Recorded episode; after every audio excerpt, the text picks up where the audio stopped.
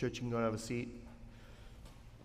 That song is drawn from Psalm 46, and I think it's just such a marvelous thing that the Lord gives us songs like that, songs for the saints to sing in this world where we do have trouble, as Jesus said we would, where we are hard pressed, where we are shaken, uh, to sing, uh, to sing our faith and our trust and where our, our shelter is.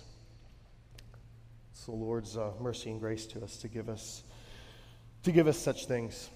If you guys would open your Bibles up to Matthew 6, we are in the midst of the Sermon on the Mount. If you are joining us, we're about halfway through, and eventually we will finish it. We're taking our time. It's a rich, rich uh, text from our Lord and Savior. So, Matthew 6, we're going to be in verses 19 through 21 this morning. I'm going to go ahead and read that, and we'll pray for the Lord's help. Do not lay up for yourselves treasures on earth where moth and rust destroy and where thieves break in and steal.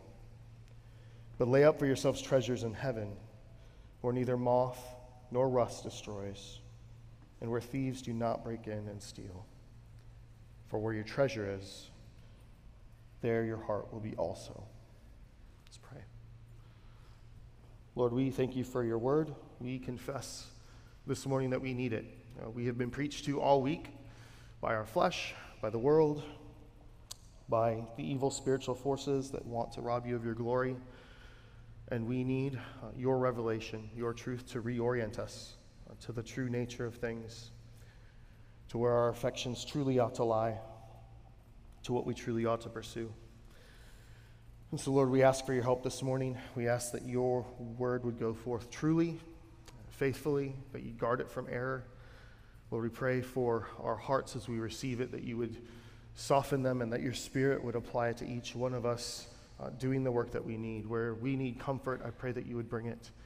Where we need conviction, I pray that you would bring it. Uh, Lord, thank you that we can trust you to care well for your people. And we leave this in your hands in the name of Jesus. Amen.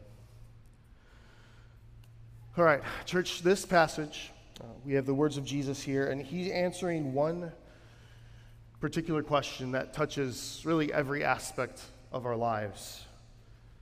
And that question is how do citizens of the kingdom of heaven live in this world?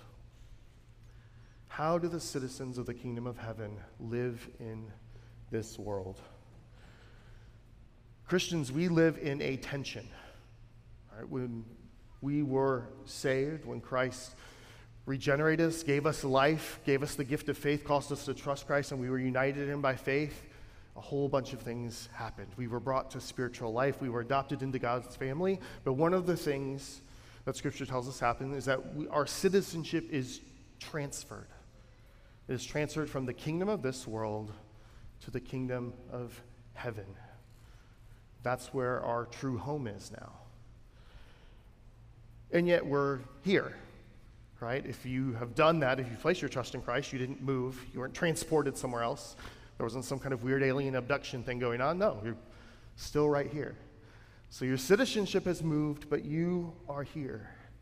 And because of that, your relationship to this world where you still live has shifted and changed. And so has your relationship to the world and the life to come.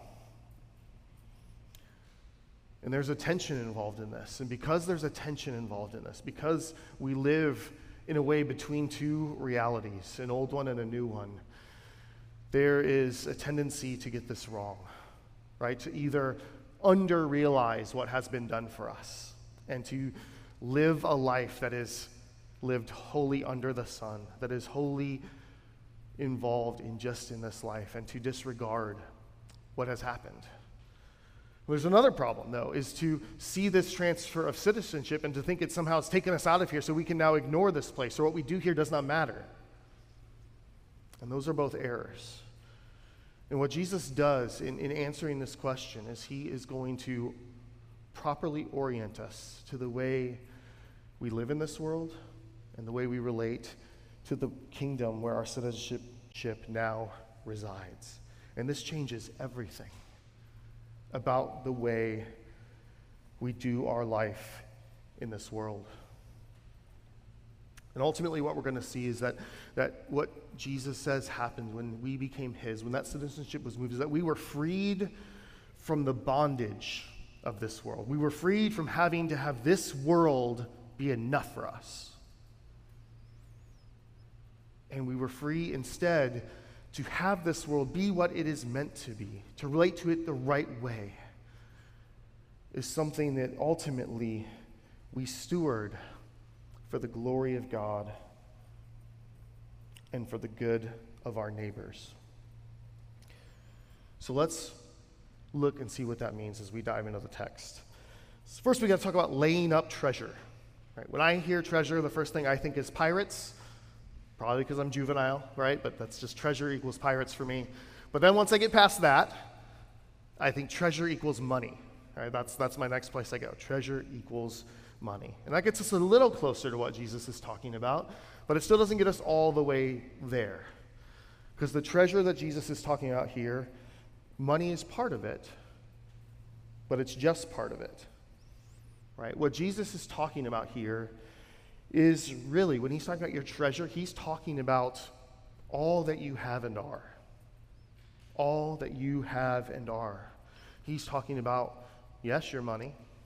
He's talking about your time, your skills and talents, your attention, your affections. He's talking about everything that you do and what makes you who you are. And so that's what he's talking about treasure. It's, it's you, all of you. That's what he's speaking about. And then he talks about laying up. What does laying up mean? Well, I think the closest way to understand it is to think about investing investing. That's the idea. One definition I found is that investing is the act or process of expending resources to achieve rewards. Expending resources to achieve rewards. So, what Jesus is talking about when he's talking about this laying up of treasures, he's talking about where do you invest yourself for a return? Where do you pour out yourself where it delivers. And what undergirds this is a reality about who we are as human beings that Jesus recognizes and assumes here. Is that you, by virtue of being human, you are always expending yourself. Every second you are alive, you are giving of yourself to something. You are giving your time, your attention, your focus, your resources. You are always pouring yourself out to some end like a faucet that got turned on and then the handle got broken off, right? And that thing is going to run until you die. You are going to be spending yourself to some purpose. To some purpose. The question is is what you are spending yourself on is it worth it? Can it deliver? Because we know investing isn't just the answer. What you invest in makes all the difference in the world. If you invested $1,000 in Amazon stock in 1997, when it went to IPO, you would have about $1.8 million right now if you just never touched it. Right, we'd be doing pretty well if we had figured that out back then. I don't think any of us did, though, so here we are. All right? But if you'd taken that same money the same year and invested it into one of Amazon's early rivals, eToys, you would currently have zero dollars because eToys no longer exists. It went bankrupt just a couple years later. Same investment, totally different outcomes. What you invest in matters. Not all returns are equal. And we can say that for the stock market, and that's all, you know, we get a chuckle, whatever, the dot com bubble. But we're talking about your life here. We are talking about you are spending yourself on something. Every day you are awake, you are investing yourself in something. We're not just talking about losing five bucks on a bet or a stock. We're talking about your life, your one life that you have is being spent somewhere. Is what is being spent on. Will it deliver? Can it deliver? Can it bear up under the weight of having your hope, your trust resting on it.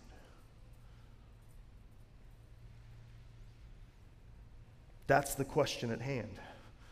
Jesus knows this about us. He knows that we are spending ourselves. He created us. He knows how He designed us to function as human beings. Right? And the design of this was that we were meant to pour ourselves out to God. Right? This is why we were made. We were meant to pour ourselves out to God, to have everything expended towards Him and indirectly towards Him by honoring His command to love our neighbors, the people He puts around us. That's the way it was designed. And you know what? He holds up under the weight. You are made in his image. That is the way you were designed to function and to thrive, was by pouring yourself. This is this pouring out. This is another good way to describe worship, right? That's what I'm talking about. Worship. Giving yourself over to him. When you do that to God, he holds up. He will not disappoint. He cannot disappoint. That's what you were designed for. But the flip side of that is Nothing else does. Nothing else does. And that's what Jesus is getting at when he talks about not laying up your treasures here on earth. Right, we have a great example right in Scripture of what this looks like. Right, really, a whole book. Ecclesiastes.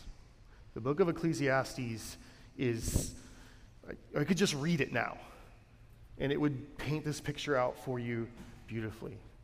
Ecclesiastes, the book's also called Kohelet. That's the name, the Hebrew word for teacher. And it's presented from Solomon's perspective. And this teacher is exploring, in his own words, life under the sun. What is good for me to do under the sun? What is good for me to expend myself for? What is good for me to give myself to? What pays off? But this under the sun idea is very operative because largely, except for a couple little points, he is really doing it almost with a kind of a deistic sort of perspective. He, he knows God's there, but he is not really taking him into, into account in the way he's engaging the world. He is pouring himself out after different things to see what will hold weight. And the beautiful thing about God giving us Ecclesiastes is that he uniquely positioned this teacher to be able to do this in a way that almost none of us get to. Right? This guy had resources. So like, oh, you think, you know, you think houses will do it for you? He can get all the houses. You know, he doesn't get to live in the illusion like, ah, oh, I just didn't have enough money to get. If I had gotten the right one, it would have worked. He gets everything. And he tries it in all sorts of avenues. He pursues wealth Just gets so rich. right? That doesn't work though. He pursues pleasure, again, to degrees that we cannot, we don't even have access to. Again, it doesn't work. Wisdom, knowledge, he pursues that. Same thing, doesn't work. Accomplishment, he accomplishes incredible things, becomes incredibly famous. Again, it doesn't work.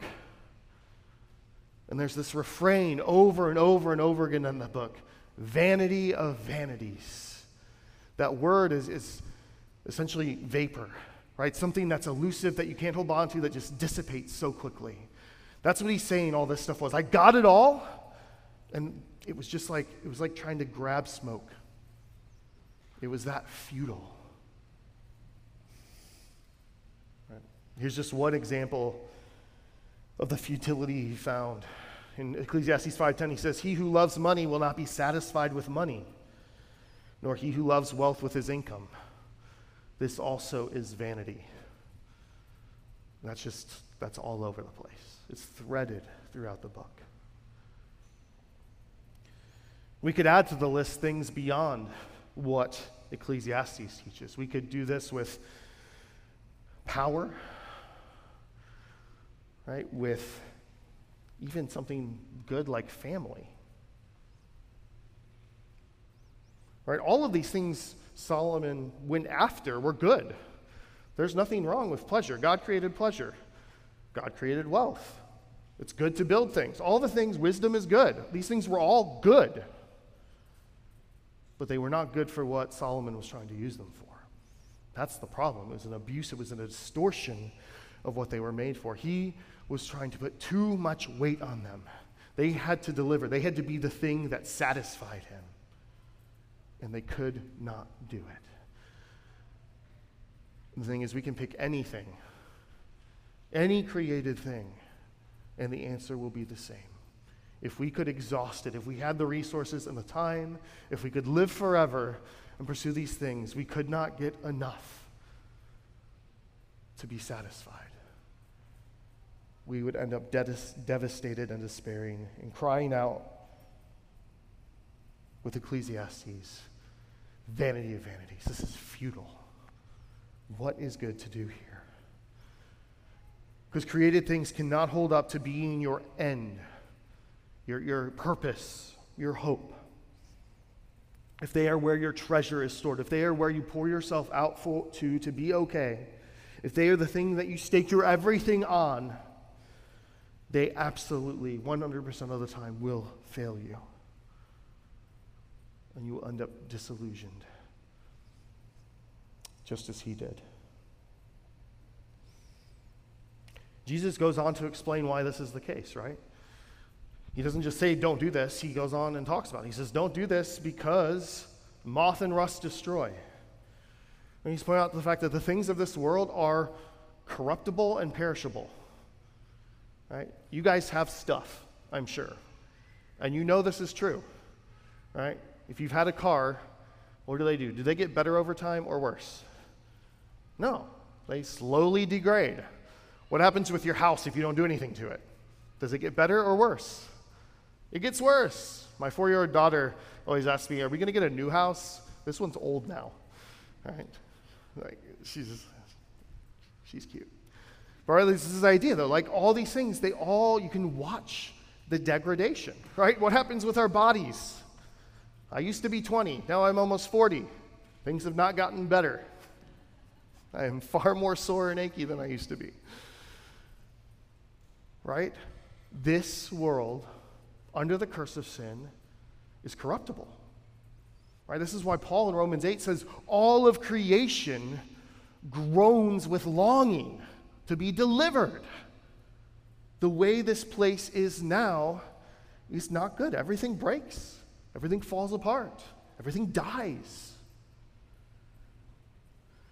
So the things themselves, the things we would put our hope in, they fall apart. Empires rise and fade. Buildings are built and they fall into disrepair. Everything constantly falling apart. right? But it's not just that they're corruptible in themselves, there's also external threats, right? Even if they were enough, you can't hold on to them, right? There are enemies who want to take them from you. Have you ever been ripped off? I hate that feeling. It makes me so mad. It definitely brings out my sin. I hate being taken advantage of like that, right? But people do it. People steal. People take advantage of other people.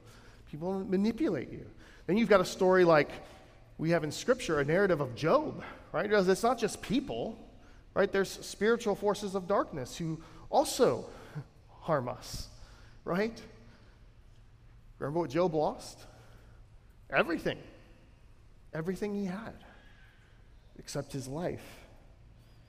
Right? And even if we manage, right, to fend off all the thieves and the extortioners and we don't lose things through you know, spiritual warfare, all that kind of, all that stuff we save that off, guess what?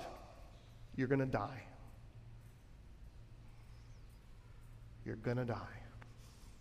The, the author of Ecclesiastes says this. He's like, even if I could keep it all, which I can't because people keep taking it and it keeps getting lost, even if I could, I'm going to die. And somebody's going to get to keep it and enjoy it. I don't even get to keep it. Vanity of vanities.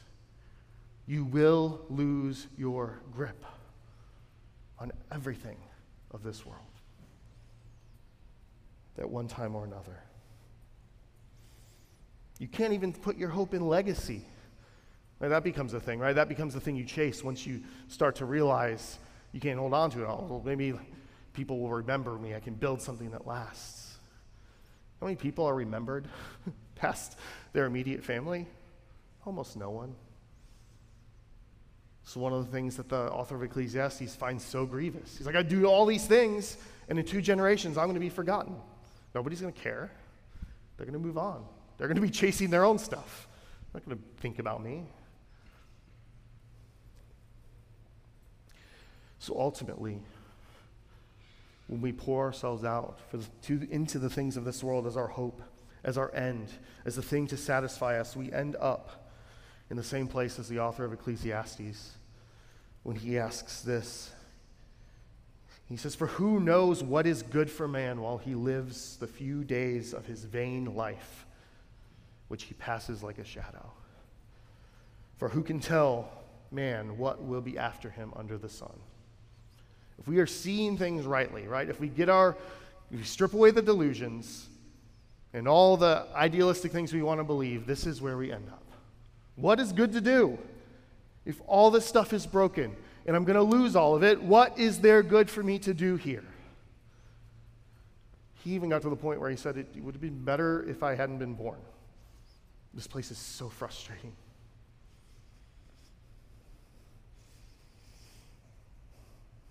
So that's the question. What is good for man to do while he's here? If the world is not enough to bear the weight of our hope, if it can't provide a return when our lives are poured out into it, then what? Oh, C.S. Lewis was on the right track when he said, If we find ourselves with a desire nothing in this world can satisfy, the most probable explanation is that we were made for another world. And he's on the right track because he's echoing exactly where Jesus points us here in this passage that this place, here and now, is not enough. It was not designed to be enough. Before we go there, I just want to answer one misconception really briefly. Right? If this is the case, does that mean what we do in the world doesn't matter? Should we just become some kind of like new monastic people who just don't engage at all? It doesn't matter what we do with the things of this world, it, it's pointless. Is that what this means? Absolutely not. Definitively not. That is not what that means. We fall off into error if we say that. What Jesus is not doing is he's not denigrating our activity in the world here. He created us for this world to do things in it. But what he's doing is he's correcting the distortion, right? He's putting it in its proper place. It's not that our engagement with the world is wrong or bad inherently, it's the way we do it. It's when we replace the creator with the creature and other created things where the problem is. So he's not saying, this place doesn't matter. Just forget about it. Don't care. Don't engage. That is not it at all. Our lives here are good and meaningful and they matter. But here is not ultimate. That's what he's correcting, right? And when we understand that, we can recover the way we're supposed to engage here, the way that we can do the things we have to do here rightly, not as our end, not as our purpose, not as our hope, but in what they are meant for. And you can even hear this in the passage, right? When Jesus says, don't store up treasures in heaven, the next thing he says is, but do store up treasures here or don't store up treasures on earth. There, I knew I was going to switch it at one point. It was just like a little booby trap just waiting to get me. Right? Don't store up treasures in heaven. He says, do store up treasures in heaven, right? So not on earth, but in heaven. The switch that happens is that we're not investing in this world, but we are doing the storing up while we're here, right? The storing up doesn't end here, the storing up happens here somewhere else. And that starts to get us to where we need to be. So let's move on. Jesus says, Lay up for yourselves treasures in heaven, where neither moth nor rust destroys, and where thieves do not break in and steal.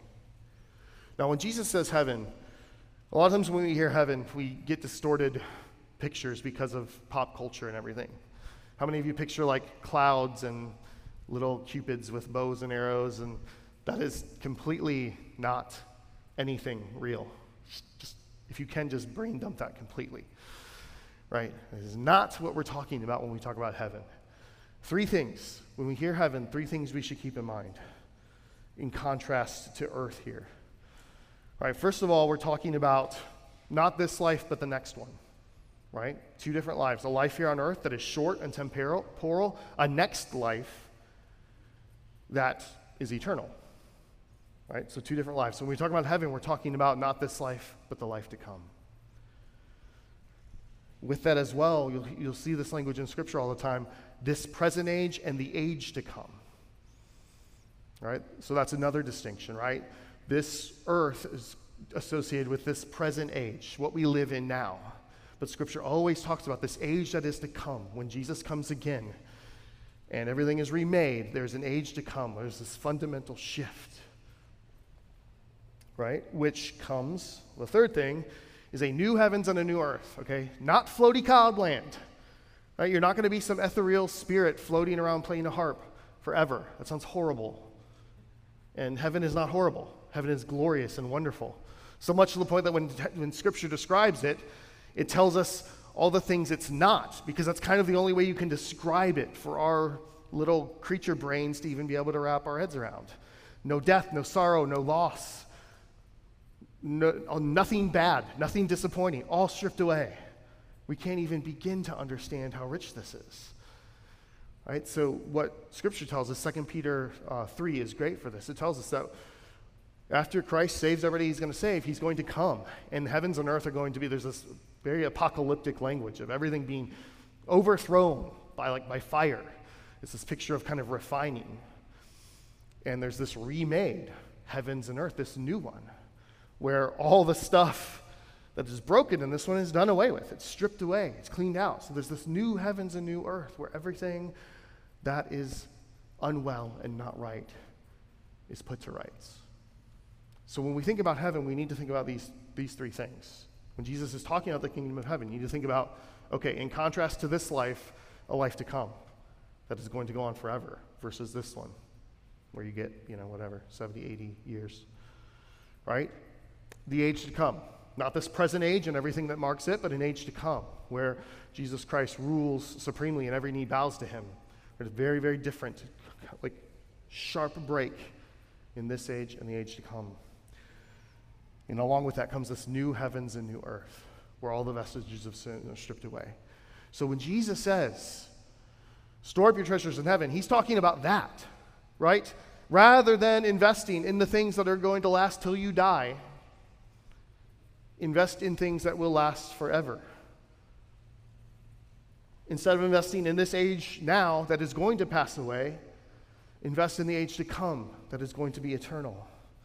Rather than investing in this new heavens and new earth, in, in this earth, invest in a new heavens and new earth that's coming. Right? If you're in a condemned house that's going to be bulldozed and they're going to build a mansion on it, you're silly to paint the walls. That's the idea, right? Like there's going to be this new one to come. So you don't invest, you don't plant your roots here. You use this place to invest in what's coming. So, practically, what does that mean?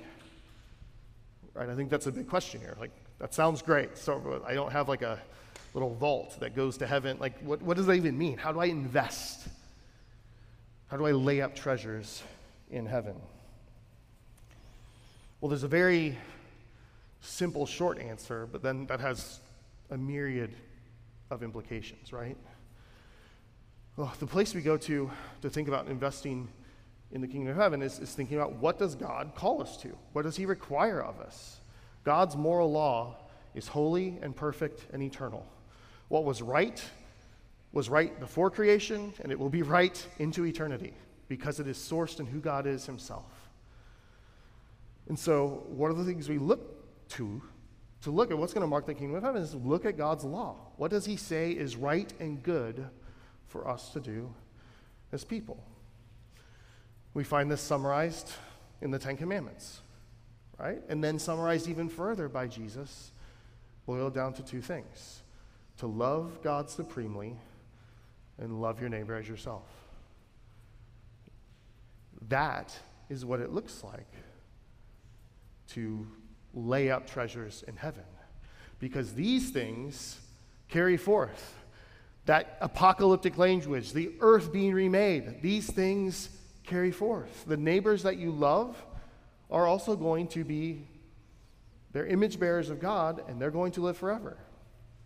right? In eternity, in bliss or under the wrath of God, right? But they carry on past this place. And God, of course, is eternal. So our love for Him, it, it carries on. And so that's what it boils down to, guys. It, it can be as simple as that. It is loving God and loving our neighbor. That is what lasts beyond this place. Now, this means we're engaged in the affairs of the world just like anybody else would be. We're still going to work jobs, we're still going to go to school, we're going to go we're going to grow or buy food and cook. Much of our lives looks very much the same. But we have a very different goal in mind as we do each of these things, right? Take for instance our, you know, your work, right? If you whether it's at home, whatever, there's lots of reasons you can do your work, right? You can do it for wealth. You can do it for fame and accolades, right? That's all well and good. But that is what it looks like to invest in this world. To do that, to, to pursue wealth as the highest goal, or to pursue fame or success as the highest goal, that's what it looks like to invest in this world. Well, what does it look like to do this, laying up your treasures in heaven? Right, this is where we take loving God and loving your neighbor and we translate it into the vocations God has given us. Right? So, you know what's a good way to invest in the kingdom of heaven? It is a good thing to love your closest neighbors, which are your family. It's a good thing to work well and provide for them. That's a good thing. And that feels very earthy, right? This isn't like real ethereal stuff. This is real life stuff. But because that is something that God calls us to, that is something that is not laying up treasures here. That's laying up treasures in heaven because we are pursuing what He says is righteous. It's good to work to have something to be generous with to those in need. That's a good thing. So do it. It's a good thing to honor God through working diligently as unto the Lord, to, to be honest, to do good work for the sake of those that you are serving, to be diligent, to not be lazy. These are things that honor the Lord with your work. So, again, this is not a hyper spirituality that's disconnected from your everyday stuff. This is just, it's imbued in everything that you do. The way that you cook meals, the way that you give the kids a bath, the way you go to school. All of these things get shaped like this. Think about family. Right? Think about family, kids, your spouse. Right? There are different ways you can raise kids. Right? You can raise your kids to a lot of different ends. Right? You can raise your kids prioritizing your convenience very selfishly right? Or you can raise them for some sort of worldly success in sports or academics. It's not bad to do those things, but you can build your parenting around those things. That's investing in this world. But if we are investing in the kingdom, we would know that the primary thing we want to raise our kids towards is to knowing who God is and understanding the gospel, to raise them to quote scripture, in the nurture and admonition of the Lord. And we would orient and prioritize things to that end. That would be the ultimate pursuit. If my kids can't do anything else, but they get that, great, because this is the one thing I have to do everything I can to raise them around, to, to give to them. Same thing with marriage, right? You can do pursue lots of different things in your marriage, right? You can prioritize travel, your, your career. You can do all sorts of things. You can, but your marriage has a direction. Right? You are paired up to pursue something. Right? But what Scripture tells us is that what we get to do in marriage is that we get to picture the relationship between Christ and His church. We get to live out this picture of the gospel. And that is meant to be the primary orientation of our marriages, right? The, the most important thing for my marriage is that I, in a very broken and imperfect way, reflect Christ's love for the church to my wife.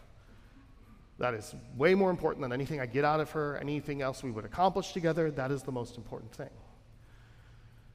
It's not that the other things are bad. There's lots of other good things, and we will do them. But this is the North Star. This is the thing that our hope is in, right? This is how we, we measure this is how we make decisions, right? Is what are we oriented toward? What are we moving our family towards? The things of this earth or the kingdom of heaven. Now, we invest, we lay up treasures in heaven for the exact opposite reasons, for the, the, the exact opposite side of the coin of why we don't do it here. Every problem that doing it here has goes away when we store up our treasures in heaven, right? Whereas the things here are corruptible, they're going to fade, they break down, they get sick and die. None of that happens in this kingdom of heaven where we're going.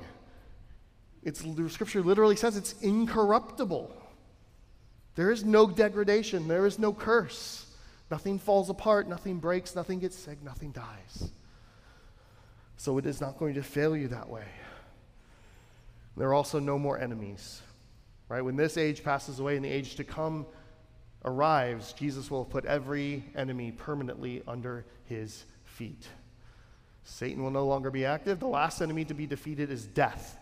Even death will be dead. There will be nothing from the outside that can steal or rob or take from you anymore. So, what you have there is certain and sure and secure.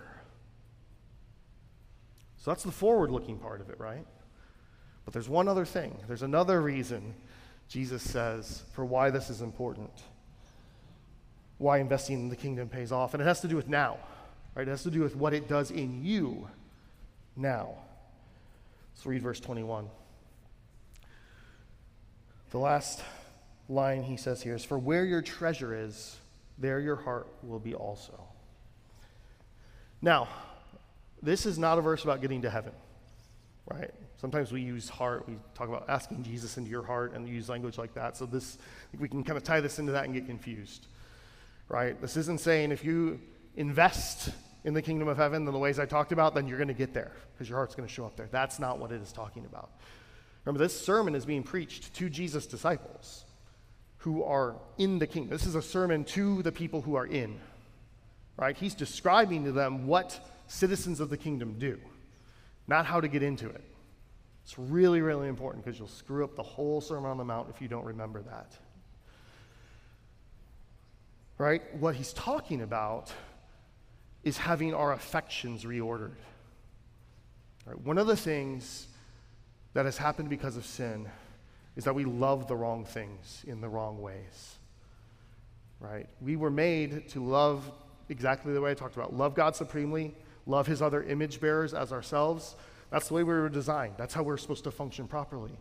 But in sin, our loves are corrupted, they're distorted. We love things that aren't good for us to love. We love things too much, and we love things not enough. It's all broken. We have disordered affections. This is one of the problems with sin. Romans 1 captures this when it talks about how we have swapped in our sin, we've swapped the creature for the creator. We started treating creatures as if they're God and God as if they're a creature. This weird inversion that completely throws everything off. Right? And we live in a world that basically tells you the opposite of this. Right? We live in a world that one of the, you know, part of the ethos of our age is follow your heart. Right, well, Scripture tells us that our heart is deceitful and desperately wicked to the point where we don't even understand it. Right? It is so corrupted by sin.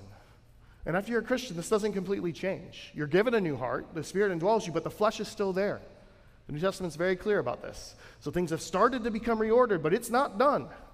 If you think it is, you Probably need to rethink some things. Talk to somebody who knows you, and they'll, they'll help you see that it's not a, not a finished project, right? I'm sure they can tell. You, people around me certainly can. Right? So there's, there's, Jesus is presenting an entirely different way of engaging this. Our world says, follow your heart, do what your heart says. What you feel is good, do it. And everybody better affirm you. Right? That's pretty much, that fits. What Scripture says is, is no. Jesus doesn't say, hey, where your heart is, put your treasure there. He says, no, where your treasure is, there your heart will be also. He doesn't say, figure out what you feel like and then invest there. He says, no, don't ask how I feel, ask what is good. What is good, invest there, pour yourself out there, whether you feel it or not. And what happens is your affections follow. Right? I don't know if you've, if you've ever, you know, this is a very, very mundane example of this, but if you've ever bought in stock, right? There can be a company you did not care about, you didn't even know its name before. But then once you own this little tiny bit of it, you care a lot, right? You're like, oh, did it go up? Did it go down, right? Now you care about this thing you never cared about before because you are invested. You have skin in the game, right? And Jesus is saying, what we pour ourselves into should not follow our hearts. That's foolish. That will lead to, to death and slavery. What he's saying is, what you invest in is one of the things that God uses to train your heart, to train your loves to love the right things. Our affections need to be reordered, and this is one of the ways that God does it. Right? So we don't start at our feelings. We don't start at what we how we want things to be and then do that. No, we start with what has God said is good? What is good for me to do here? What is good for me to pour myself out into? I don't really want to do that. right? Like, think about what, even what we've seen in the Sermon on the Mount. You know, love those who hate you, pray for those who persecute you. That sound fun to anybody? It's not what I would have written down if I was writing this, right? That's not what I want to do. And yet, that's what the citizens of the kingdom of heaven do. And Jesus says it's good for us to do. And so I have to trust what Jesus says about that, that this is a good thing for me in the long run. When we think about the age to come, the kingdom to come, the life to come, this is a good thing for me, as much as I don't like it, as much as I don't feel like doing it. All right, so this flips the whole way our world functions and operates on its head. Jesus says, do it the other way. The way you want to do it, the way you want to follow your heart, that leads to nothing good. It only leads you to sin and death. Your heart is not a trustworthy guide. You know what is? God's revelation. He designed this place. He determines what is right and wrong. When He tells you what is good for you, He knows. He made you. He designed you. It's not arbitrary. He's not some mean babysitter who just makes up ru- rules to flex their power. No. He designed you and He's good. What He calls you to is good. So pursue what He says is good for you to pursue, whether your heart is there or not. And he says, He'll shape your heart after what it should love through that. That's one of the things he uses.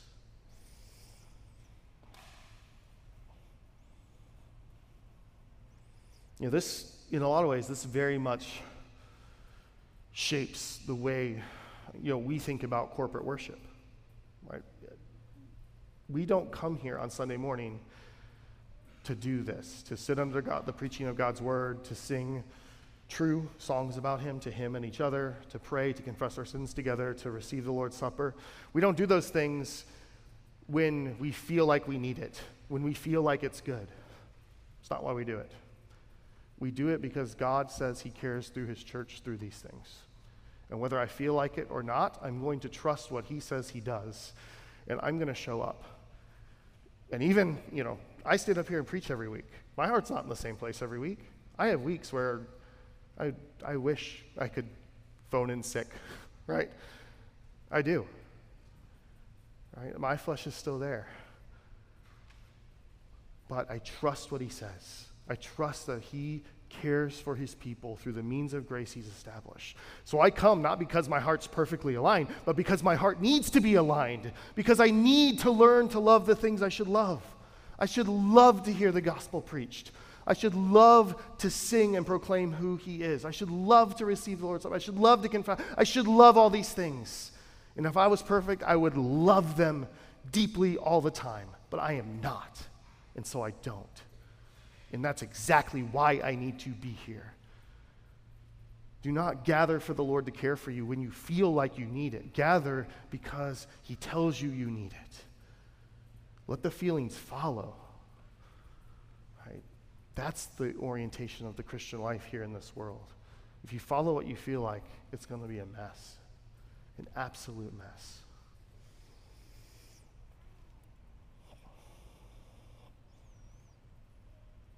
All right. Let's wrap this up. I just want to, in closing, I want to make sure a couple of things are, are clear and that we're, we're hearing this the right way. Right, this call to not lay up treasures here, but to lay them up in the kingdom of heaven.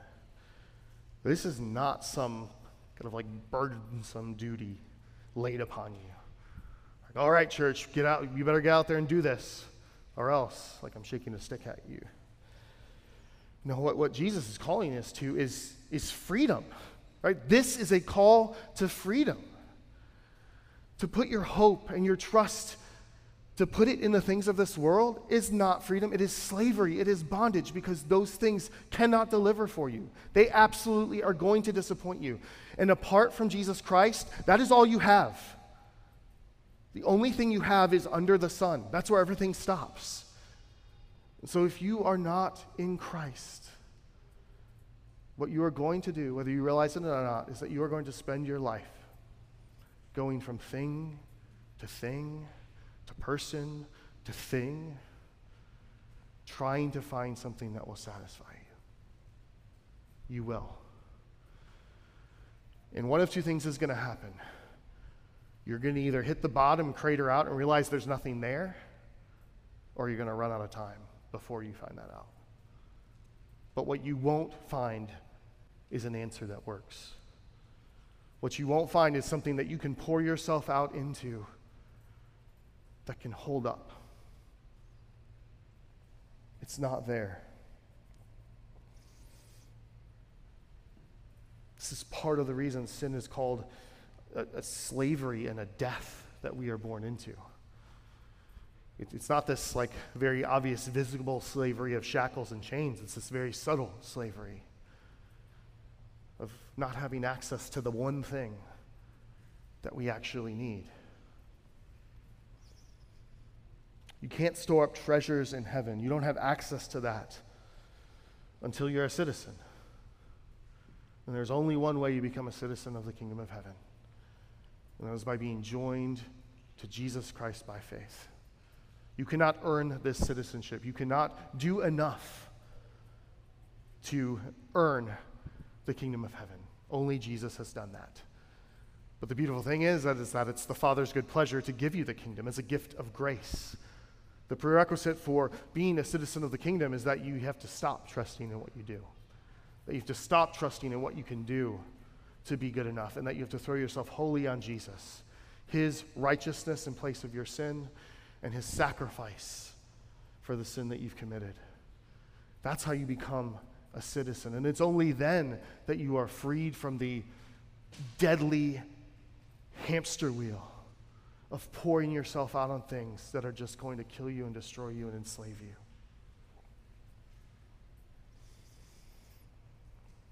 But in Christ, but in Christ, church, you have been lifted over the sun.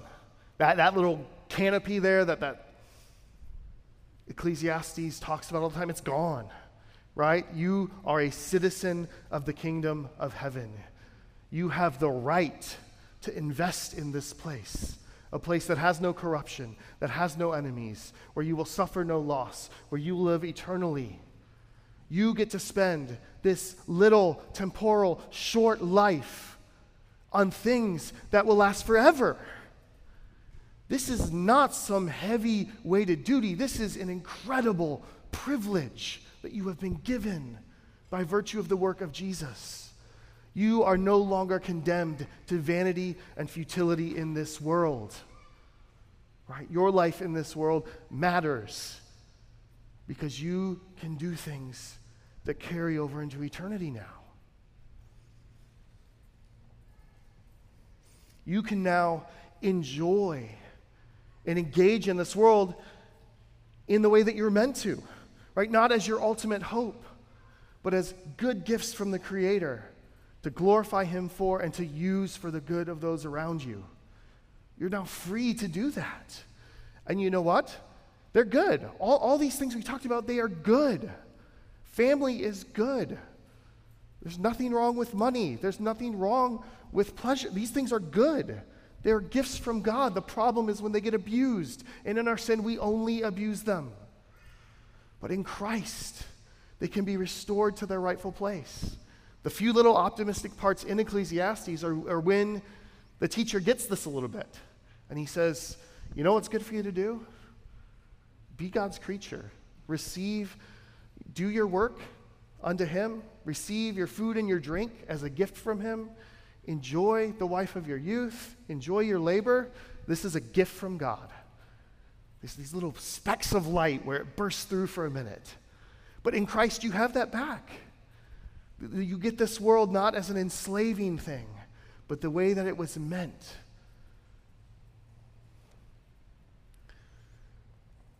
Right? Being in Christ, it secures you from the losses of this world. It secures you from the, the blows that you will take because the hope that you have, where your ultimate hope is, is incorruptible and untouchable. So even if you lose everything in this world, even if you are Job, you're okay. Because your hope, you were not poured out into those things that can be stripped away. You are poured out into the one thing that cannot be stripped away. And you know why it can't be stripped away? Because it does not depend on you, it depends on Christ. And his work is finished, and he loses none that are his.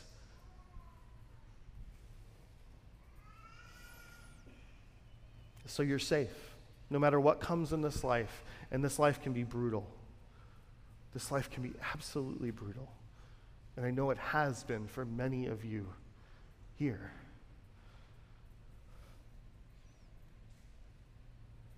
Well, this is the good news, right? No matter what you've lost here, your ultimate hope need not be shaken because of the work of Jesus. Let me pray. Lord, thank you for this word. Thank you for reorienting us to the way things really are, for lifting our eyes above the sun, for reminding us that there is something above and beyond this world, that there is a world to come, a life to come, an age to come, a, a new heavens and a new earth to come, and that that reality changes everything for us here. But I pray that you would help us to stay mindful of this through the eyes of faith. I pray that you would insulate us against the lies of our flesh and the world and the devil that tell us we must find what we need here and now. The, the urgency, the, the, seeing the things right in front of us, it feels so tangible. It feels so much more real and it can be so compelling. Guard us from that, Lord. Help us to see the truth and give us enough detachment from here to be able to engage it well, to engage this place well. Not that we would be disconnected, but that we are not dependent on it, so that we can use it well for your glory and for the good of those around us. We pray all this in the name of Jesus. Amen. Church, we get the privilege this morning of partaking of the Lord's Supper together. This is one of God's means of grace through which He cares for us, and it is one of the things that He gives us to orient our hearts in this way, to orient our hearts to this truth. It reminds us of what has been done to make us citizens of the kingdom and it keeps us mindful of the kingdom to come. So we're going to sing here in a minute, and as we do, you can receive the elements. Um, this meal is for Christ Church. It's for those who have faith and trust in Jesus and been baptized into his church. So if that's you, I invite you to partake with us. The elements are on black tables, kind of in the middle of the room. Uh, so we normally have clear cups with the wine and the juice, and uh, the wine, and purple cups with the juice. We were low on clear cups, so there's still a clear cup, but some of them are with the purple cup. So you're going to have to look closely. All right, so if there is a clear cup, it's wine. If there are two purples, it's juice. I've, I used to believe you guys can do it. I've got confidence in you. All right? Did I explain it right? Is that okay? Good. I better check that before I. You know. Yeah. Yeah, so the elements are there, right? So receive those, bring them back to your chair, and then after we sing this next song, I'll come up and we'll receive that supper together and, and we'll remember how this uh, keeps us mindful of what we talked about. So go ahead and stand. Let's sing and receive the elements.